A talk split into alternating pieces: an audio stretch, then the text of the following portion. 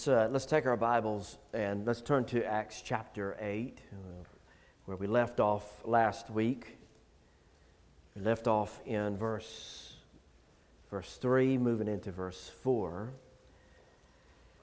As we have highlighted already, we have come out of the throes of Vacation Bible School. And it has been a fun and fruitful week. And there are memories that will forever be cherished. It's something about those songs that they come up with that is almost forever drilled in your head that whole week. I can still remember the 2007 Vacation Bible School theme song, Game Day Central. I can still remember that song to this day. It stuck in my head. And this week was a, a week that was a, a, busy week, a fun week, and I certainly had fun myself and enjoyed, enjoyed it. But the greatest hope that, that we have in all of this is that someone would, would hear the good news of Jesus, repent of their sins, and be saved. Okay, so if there's value at all in Vacation Bible School, it is that point that someone would hear the good news that they would repent of their sins and be saved. We had an exciting week, a time of joy. But you know, there is excitement and joy in knowing Jesus. There is joy in knowing that we belong to King Jesus and nothing will separate us from his love. And that you have been washed in the blood of the Lamb. That is not some paganistic saying. That's not some weird off the wall saying. To be washed in the blood of Christ simply indicates His atoning work has been applied to our lives by our repentance, and we are made spiritually alive. His blood indicates that substitute for us. And so, as we heard the song during the the offering, we have joy unspeakable and full of glory. Joy unspeakable and full of glory. But many of us are burdened down with the cares of life. And really, the joy of serving Jesus is an afterthought, or maybe not a thought at all. And I submit to you, as I have many times and many others, I believe to have the joy of Christ entails that we need to preach the gospel to ourselves often and reflect on the good news often, and then seek to be pleasing to God in our worship and adoration. Charles Haddon Spurgeon, the Prince of Preachers, said this of joy. He said, The greatest joy of a Christian is to give joy to Christ. The greatest joy of a follower of Jesus is that today right now, your position in, in Jesus, you in Christ, that the Lord Jesus will look at your life right now that is hid in Him and say, Well done. You know, we don't have to wait till we get to heaven for the Lord to say, Well done. That we can seek to please the Lord here and now. And that is what Charles Spurgeon is saying. The greatest joy is to give joy to Christ, that He would be pleased with our adoration and our worship. So, my desire for you, and your, my desire for, for me, and for all of us who are hid in Christ Jesus, is to serve Him well right here, right now. And so we can expect our Lord to say, Well done, and be pleased, to be pleased with our worship. In the words of the Apostle Paul, I want this to be my proclamation, as I want this to be your proclamation and your goal as well. The Apostle Paul, coming close to the end of his life, wrote these words in 2 Timothy 4 and verse 7. He says this to young Timothy in the faith. He says, I have fought the good fight, I have finished the race, and I have kept the faith. I have kept the faith. And I don't want anything to get in the way of that objective. I don't want anything to come in, in, uh, in objection to that. Any idols, anything that would captivate my mind other than Jesus, I want those things to be pushed to the side, and I can say, I have run the race, I have kept the faith, I have ended well. It must be our greatest joy to know Jesus and that He is our Lord, and that we have the privilege then to live out our faith. As Paul said, I have finished the race, I have fought the fight, I've ended well. Our greatest joy is in Jesus. We sang of that joy this morning.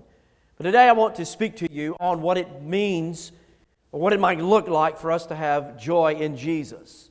So think for me, with me for a moment as I ask you this question and ask yourself this honestly and answer honestly. What brings you the most joy in your life? What brings you the most joy? Is it family? Is it children? Is it grandchildren? Is it your job? If, it, if you say your job, we need to pray right now. You know the Sunday school answer, don't you? The answer to that should be Jesus brings us the most joy. And knowing that at the end of this age, I'm going to be forever with Christ, worshiping Him forever. That should be our answer. But most of us in here, present company included, would struggle with the tension of answering that. What brings us the most joy? What brings you the most joy? Which should be Christ. And so maybe it is that we strive in our life to make Jesus the most joyful thing in our lives.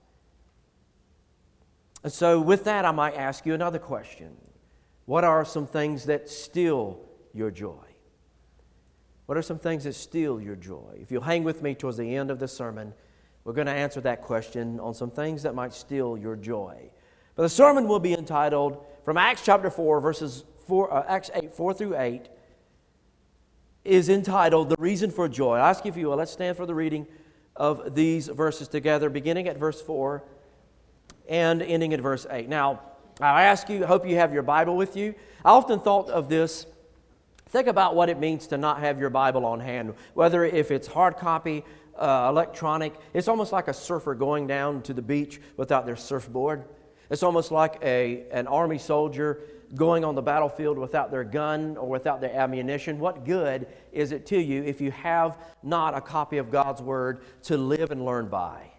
So, Acts chapter 8, verse 4 says, Now those who were scattered went about preaching the Word. Philip went down to the city of Samaria and proclaimed to them in proclaimed to them Christ.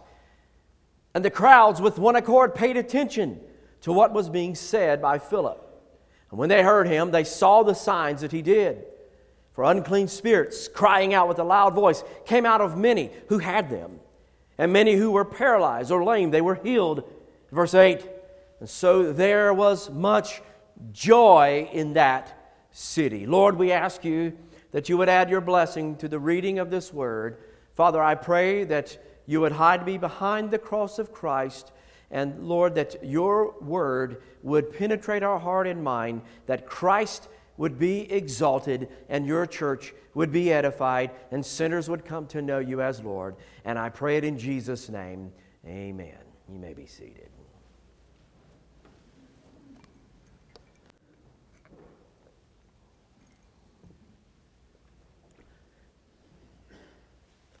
Now, last week, if you remember, we we got an account of Saul as he began his pursuit of the followers of Jesus that were congregated there at the stoning of Stephen. And because of this stoning, a great persecution began to, to spread. The early church began to spread like seeds to Samaria and to, and to Judea. And Saul was a top notch Pharisee, a Hebrew of the Hebrews. He had prestige in his lineage as a, a Benjamite. He had lineage. He was a master of the law. After Stephen was stoned to death, Saul began his campaign against the followers of Jesus, which forced them to scatter like the seeds. And the image that I wanted you to, to paint in your mind was like seeds, seeds being scattered out in a, in a field. And they pushed they pushed out into regions of, of Samaria and Judea like seeds being cast in, in the field, and God was going to water those seeds, as we will see really through the whole book of Acts itself. And a product of this persecution was now the church began to spread out this message of Jesus, it began to spread out the message of Jesus further. And today we are introduced to Philip. Philip is a deacon.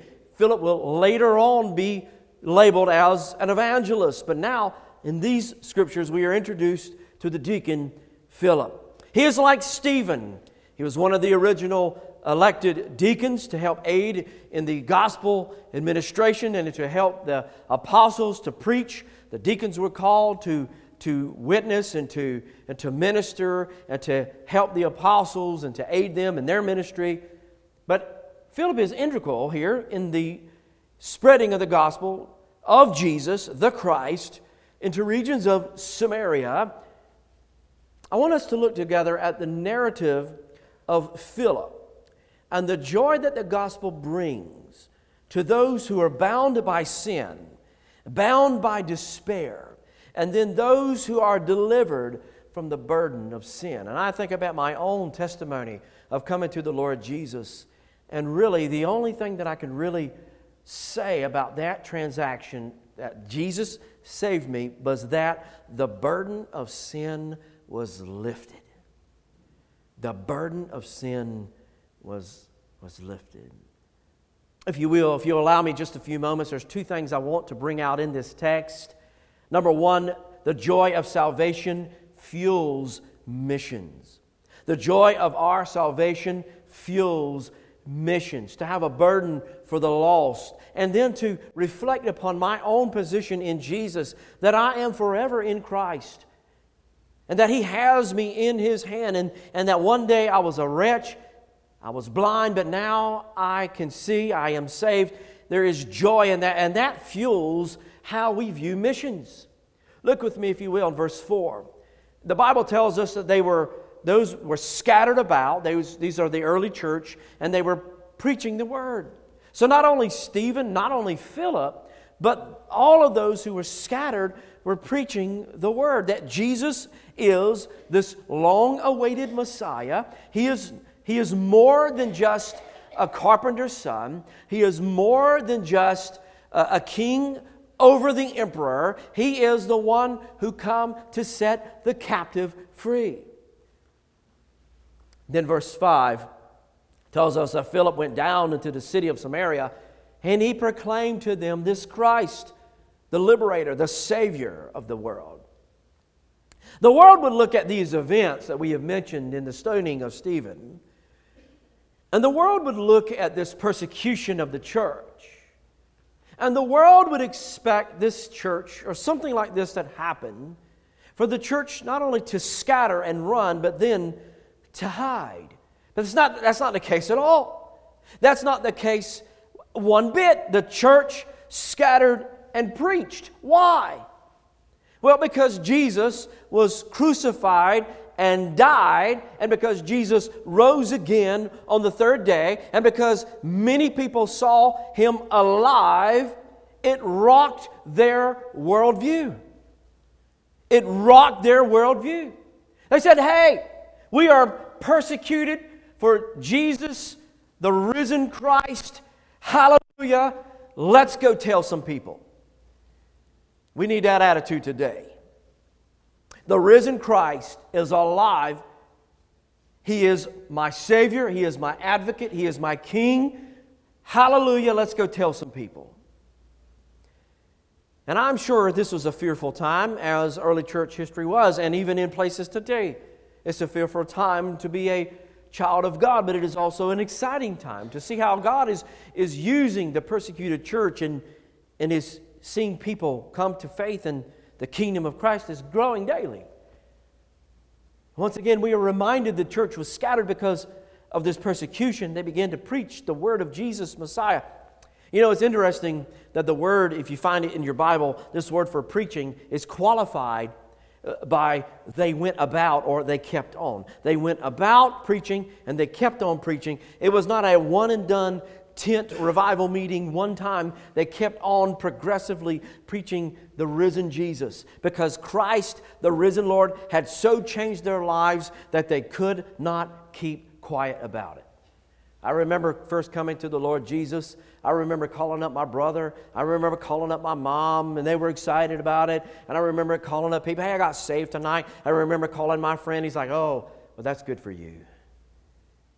I just thought everybody would want to be saved at this point. I just thought everybody wanted to trust in Jesus.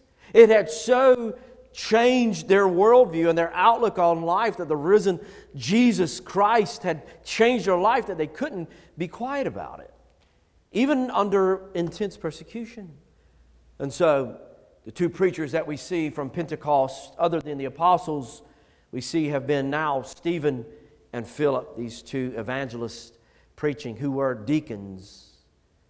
Neither were an apostle, newly elected deacons, and Philip would later become known as an evangelist.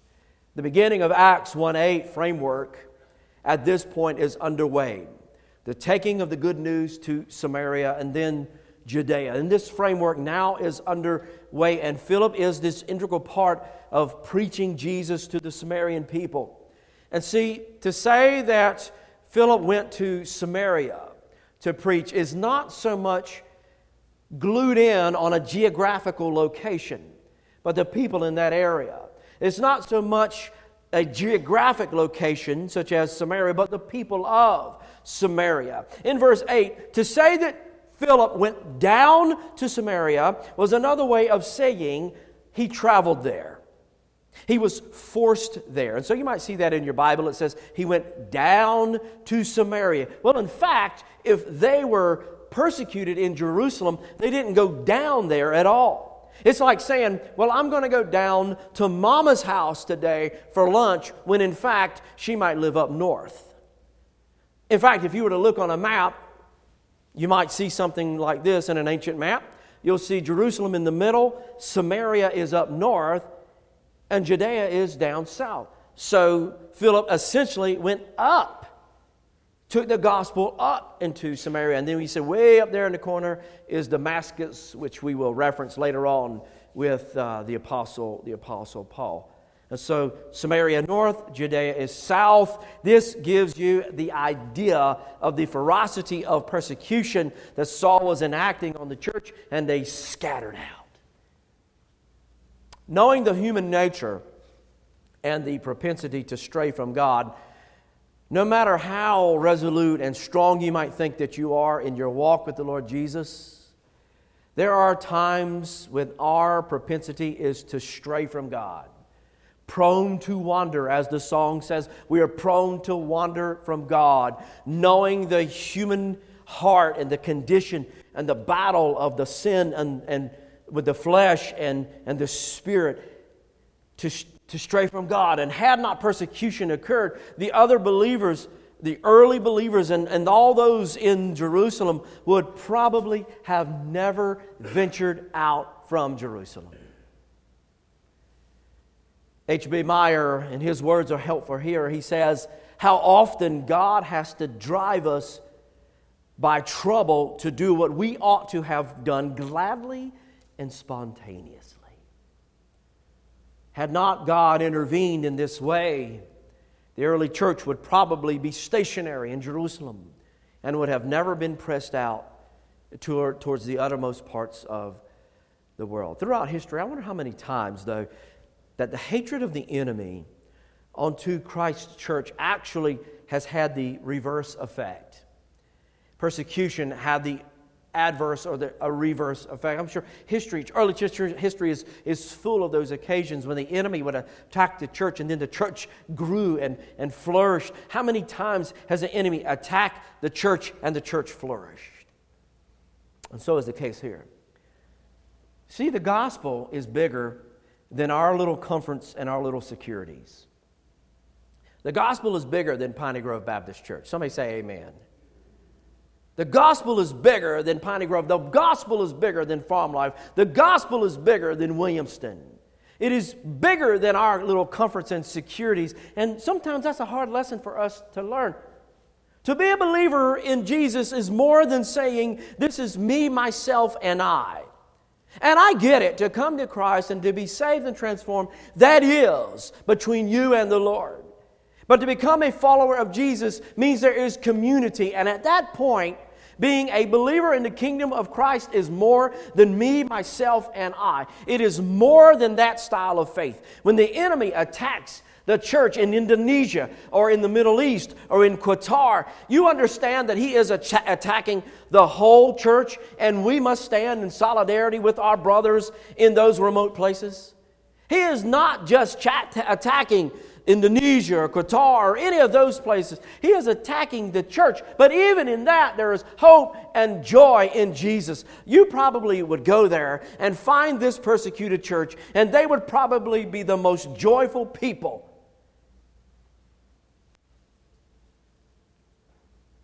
The who, the what, the when, the where, the why, and the how, the, the who is bringing the joy, what is, what is giving us the joy, when do we have the joy, where do we have the joy, why do we have the joy, how is our faith sustained? I'm going to share with you.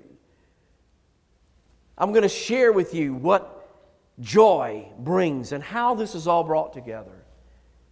I reflect on the words of Nehemiah as Ezra is reading the revisited Word of God. The revisited Word of God that brought them joy. And Ezra is breaking open God's Word, and Nehemiah records this in chapter 8 and verse 9. Nehemiah says, Do not be grieved, for the joy of the Lord is your strength. That answers the who, the what, the when, the why, and the how. Now we find all of that encapsulated in the work of Jesus Christ. See, Jesus is alive and risen from the grave. Stephen was stoned to death. Saul was chasing the church on their coattails. Philip was the next to step up to the gospel plate. And there is joy, as we sang or we heard play, joy unspeakable. See, the fuel that keeps this church going, even when they are pressed, is that Jesus is alive and the Holy Spirit is present and is ever close with them. No matter what hardships come in life, no matter what we're going through, you understand that the Lord has never left you, will never leave you, will never forsake you. There's a song entitled, My Worth is Not in What I Own. What I own does not bring me joy. The things that I have does not bring me joy. The things that I have does not define who I am. Listen, I am a child of God in Christ Jesus, first and foremost, before I ever am a pastor. If you're a deacon, you are in Jesus first before you're a deacon. My value is not in the things that I have or what I own, it is in Christ. And the words are helpful to uh, help us understand this joy that we have in Jesus. The words say, I will not boast in wealth or might. I will not boast in human wisdom's fleeting light, but I will boast in knowing Christ at the cross. I rejoice in my Redeemer, greatest treasure, wellspring of my soul. I will trust in him, no other my soul is satisfied in Him alone. What made the church press on? Their satisfaction in Him alone. The risen Christ. What made Stephen and Philip preach in areas of danger? What made Stephen preach until his last dying breath in opposition of the enemy? What made Stephen preach in areas of danger. And Philip exclaimed, The risen Christ. What gives you hope in times of storm? It is the risen Christ. Why do I get to stand here on a Sunday morning proclaiming the word of the Lord? It is the risen Christ because my soul is satisfied in Him alone. And how did the crowds respond to Philip? Well, verse 6 tells us they were interested. They were drawn to the words. But the Bible tells us that they were together in one accord. They wanted to hear. They were eagerly anticipating because they were together in one accord, listening, and what's that next phrase? They paid attention to what was said by Philip when they heard these signs and all that he did. So, what are the signs? What are the signs? Secondly, there's a foreshadowing of restoration.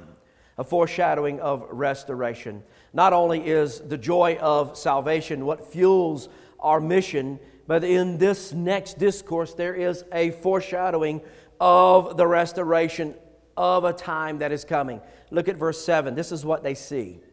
Unclean spirits cried out with a loud voice. They came out of many who had them, and the paralyzed and the lame were healed. At the end of the book of Revelation, beginning at verse uh, uh, chapter 21, verse 4 and 5, John, who wrote the book of the Revelation, he writes of a time that is coming when there'll be no more sadness, there'll be no more tears of, of sadness. The curse of the fall will be forever eradicated. It will be realized forevermore and on into eternity. There's coming a time when the Lord Jesus will restore this creation back to its place that is in the will of, of the Lord. Re- repair it, if you will. Restore it, if you will. Refashion it, if you, if you will. And I believe in Acts, this is a foreshadowing of this restoration. In fact, as you read and you survey through the book of Acts, there are many places in Acts and also in Scripture that we see a foreshadowing of the restoration of all things. And this is one of those places in these verses that I just read to you today. So here is here is Philip. He is under the ministry of the Holy Spirit. As Stephen was a man full of the Holy Spirit, now we see that Philip is as well.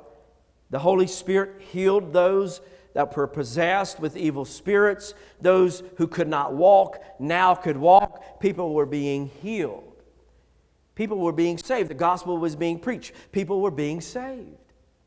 Now, notice in this phrase, if you will, uh, it is actually in the second line down, it says, Come out uh, of many of them. This, this phrase that the evil spirits came out of many in reference to the unclean spirits. This is an interesting usage of the Greek phrase to, to come out. It's an interesting usage of the Greek, the Greek language here. It is used in such a way as if these unclean spirits had taken up residence with these people for a, very, very long time. And then something amazing happens the preaching of the word. Something amazing happens. The liberating words that Jesus is Messiah broke the the hold and the oppression. Imagine what a scene that would be. Imagine what a scene that would be to, to see something like this. What a powerful Savior that we serve. The, the mere name of Jesus and repentance that the leper could be healed, the demoniac could be liberated, the lame can walk. It makes me think of another song who breaks the power of sin and darkness, whose love is mighty and much stronger. He's the King of glory, the King above all kings. And this is his blessed, amazing amazing grace. What a scene that is. Powerful Savior we serve. That the mere preaching of Jesus and the movement of the Holy Spirit, people, the oppression and the chains were broken and, and lifted. Later in the text, we are introduced to Simon the magician, quote unquote magician, beginning in verse 9, and we'll talk about him a little bit more next time we meet together. And these Samaritans who had been deceived, they had been bewitched by Simon, they are now carried away by the gospel of Jesus that Philip preached. They were deceived, they were bewitched, they were possessed, if you will. Now they are liberated by the gospel. Sounds like this. The Word of God should make a lame man leap for joy. this is enough to make a Baptist shout. Amen. This is enough to make a Presbyterian jump and do a jig in the aisle. This is good stuff. This is good news. It is the gospel that gave these people hope and joy. Look at verse 8. So there was just a little bit of joy in that city. The Bible says there was much joy, overflowing joy. The floodgates were open. The liberating message of Jesus brings joy. And this joy rose because people were sick, now they're healed. People were transformed, by the gospel. Families and friends were converted. Revival seems to be on the horizon. In fact, this, is, this isn't even revival, this is aviving. This is a bringing alive first. We have reason to rejoice. See, maybe we don't rejoice as much because we don't reflect on the gospel as much. John Owen, an American, uh, African American Methodist preacher in 1930s, he wrote a little snippet on the joy of the gospel. The question is, what is the reason for joy? That's the title of the sermon, The Reason for Joy. But what is the reason for joy? Listen to the words that he penned. He said, I experienced such an ecstasy last evening in prayer that I doubted if I were in my right senses. Christ was slain for me. I could give myself up to him unreservedly. I cannot describe my sensations of joy. I cannot praise God sufficiently for the scheme of salvation. I remained a long time giving thanks and praying that such a heavenly joy might not be taken from me. Lord, let me never lose the joy of salvation in Christ Jesus, my Lord. I remember growing up in a full gospel holiness church, at least that's what it was called, full gospel holiness church, and people would give their testimony. And they would stand up to give their testimony to the Lord. And one of the first things that they would always say is, What do you think? Thank you, Lord, for saving me. Thank you, God, for saving me. When was the last time you thanked God for calling you and saving you?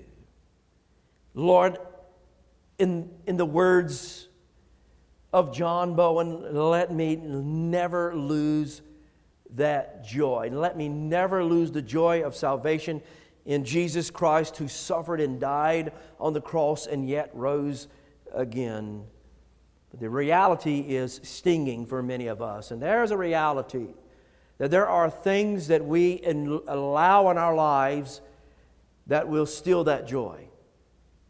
There are things in our lives that are what I call joy thieves. I've got a few things in closing. Now, I want to share with you some things that will steal your joy if you allow it. There's probably a multiplicity of other things that could be categorized uh, in this list as well.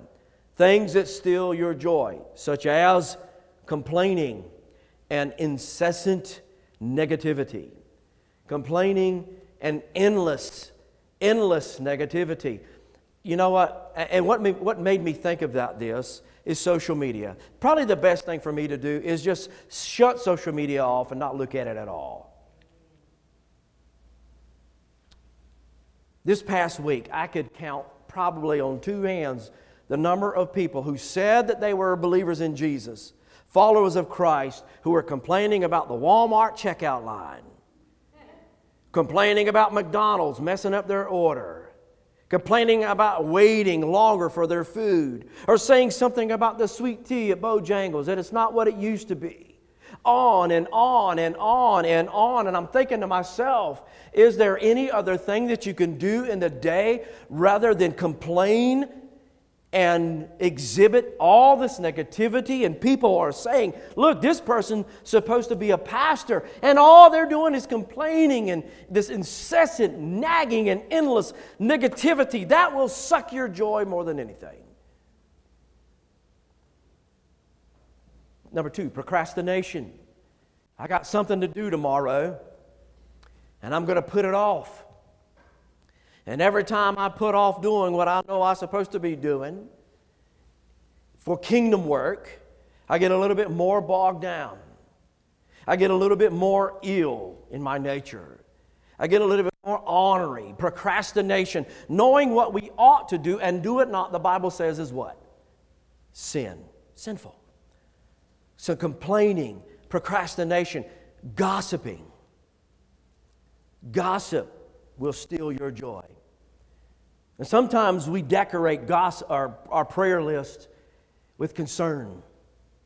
and we say we need to do this or that. In reality, we just want the, that little bit, a nugget of information that we didn't have before. And gossip can be a negative and a drain on your joy. Instead of gossiping, lift one another up. Instead of finding something wrong or negative with somebody, lift them up. Hey, if there's, here's, here's a, a good rule for gossip. If you're not willing to say that to that person's face, don't say it at all. Gossip will steal your joy. How about this one? Seeking approval of others. I don't think Philip or Stephen were seeking approval of the Pharisees. I don't think that Stephen walked in there and said, You know what, I better watch what I'm going to say here because I might make some of these Pharisees mad. I don't think that they had this approval of man on their heart and mind. I can spend and consume all of my time trying to please you. In reality, I know that I will not please everybody all the time in all places. In fact, I have an audience of one that I need to please, and that's God. Seeking approval of others. We can say that this is those who are people pleasers rather than pleasers of God. How about lacking integrity?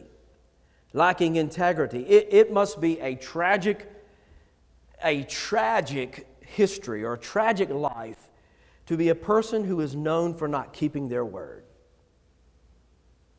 We could say this might be somebody who likes to tell a white lie. Or don't, if they promise something, they don't uphold it. A lacking integrity. How about allowing circumstances to govern your spirituality? How about looking at the things around you and being so bogged down with the things of life that you are brought to a place of depression and your joy has been sucked out of you?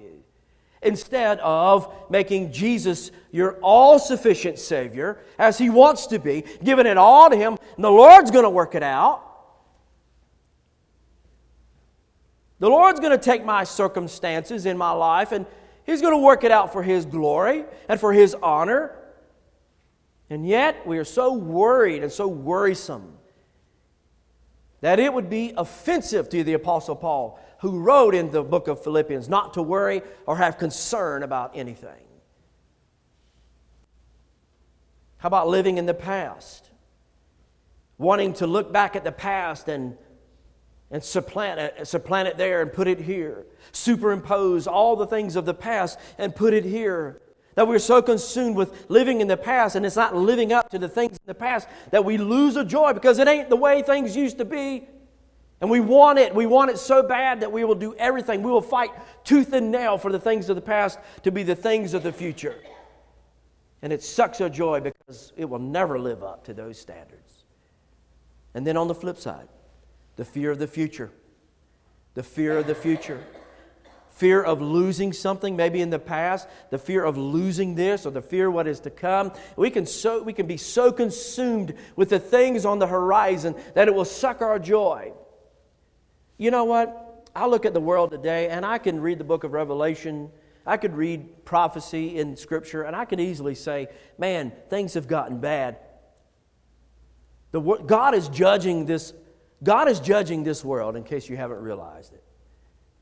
God is judging this world we live in right now.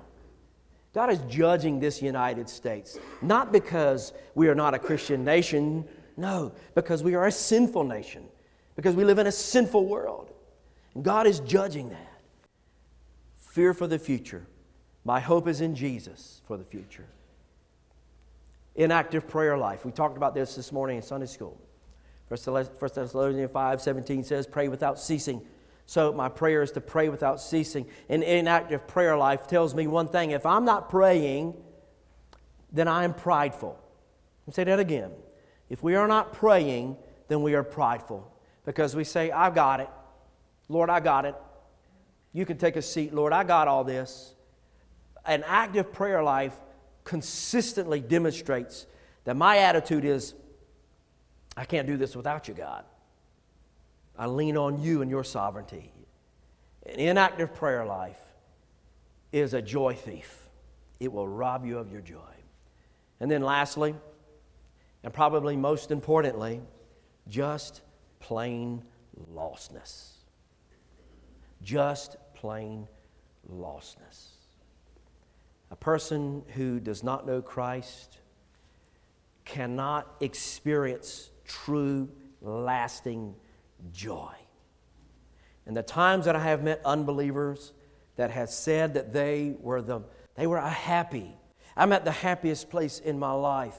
Always seems to be canned and manufactured, fake.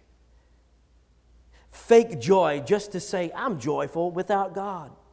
And it seemed canned and and and fake and a facade. Let me say that again. You will not have true joy in your life unless you have the joy of salvation that comes through Jesus. True, lasting joy. Jesus died on the cross, rose again on the third day. This was what cemented all this together. For you, you can have that joy today, trusting in Christ, giving Him your sin, and He being your Savior, living for Him, and serving Him forever and ever. For the church, I say to you this morning do not let the enemy steal your joy. Sometimes it's not even, it's not even a measure of him stealing it, because sometimes we give it up willingly. See, Philip preached the simple gospel, the simple message of Christ to the people, the Samaritan people, a simple message of liberation through Jesus Messiah, not the day of atonement, the atonement. They received the word, they heard the word, and they were changed.